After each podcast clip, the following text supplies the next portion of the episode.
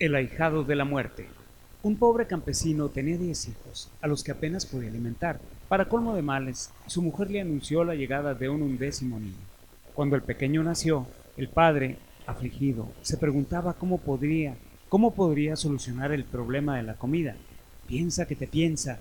Al padre se le ocurrió una idea para solucionar la vida de su Benjamín. Le buscaré unos buenos padrinos, se dijo. Así partió, tratando de encontrar en su viaje padrino para su hijo. Al primero que encontró fue a Jesús. Paseaba por los verdes campos y saludó al campesino. ¿Qué andas haciendo, buen hombre? dijo Jesús. ¿Y en qué puedo ayudarte? Ando buscando padrino para mi hijo, respondió el campesino. Perdone que no se lo proponga a usted, pero siendo usted Dios, pudo haber repartido mejor las riquezas y no hacer a unos muy ricos y a otros muy pobres. Pensó que él, siendo Dios, no había repartido ninguna riqueza material, eso lo habían hecho los hombres y eran ellos los que debían arreglarlo. Su tarea ahora era ayudar a los hombres justos que querían hacer la vida igual para todos. Pero también entendió que era muy largo de explicar y que aquel hombre tan preocupado necesitaba una solución inmediata. Está bien, eres dueño de elegir al mejor padrino para tu hijo. Te bendigo. Y desapareció. Continuó el hombre su camino y se encontró con Satanás. El diablo lo saludó muy afectuosamente. Hola, le dijo.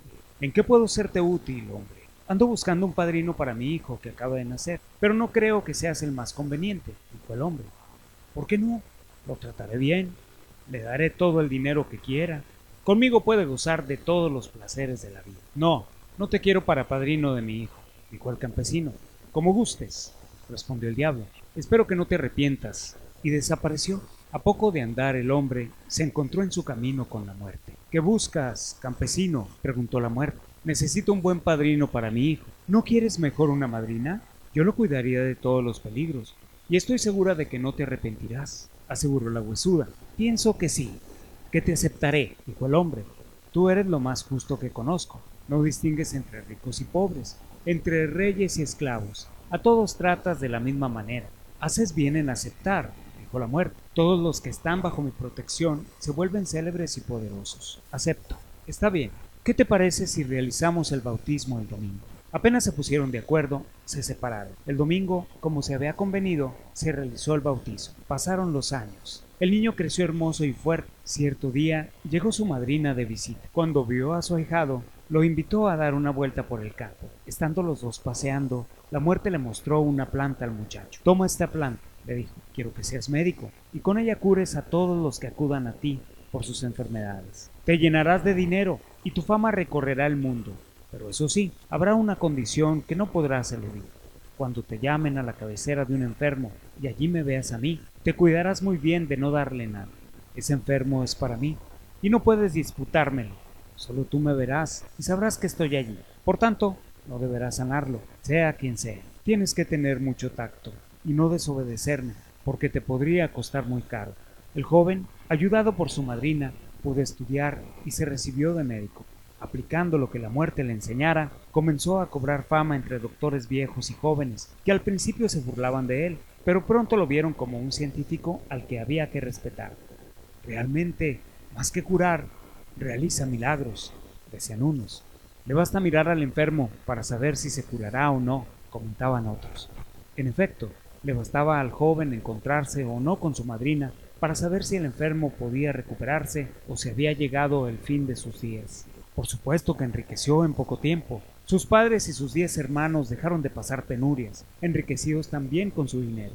Sucedió que un día lo llamaron para asistir al rey, que se había visto atacado de pronto por un extraño virus. Todos los demás médicos lo habían desahuciado, por lo que conseguir la curación de tan real personaje era un reto a sus virtudes. Cuando llegó al palacio, se encontró en la puerta de la habitación con un conciliábulo de médicos. Solo nos queda la esperanza de que usted pueda hacer algo, doctor, dijo el más veterano de ellos, todos nuestros esfuerzos han sido inútiles. Apenas entró en la habitación, vio en la cabecera de la cama del rey a la muerte. Esto lo disgustó mucho. Era cuestión de honor triunfar donde otros habían fracasado, y en algo tan importante como la vida del rey. Vaciló unos momentos, sin saber qué hacer. Finalmente, decidió desobedecer a su madrina.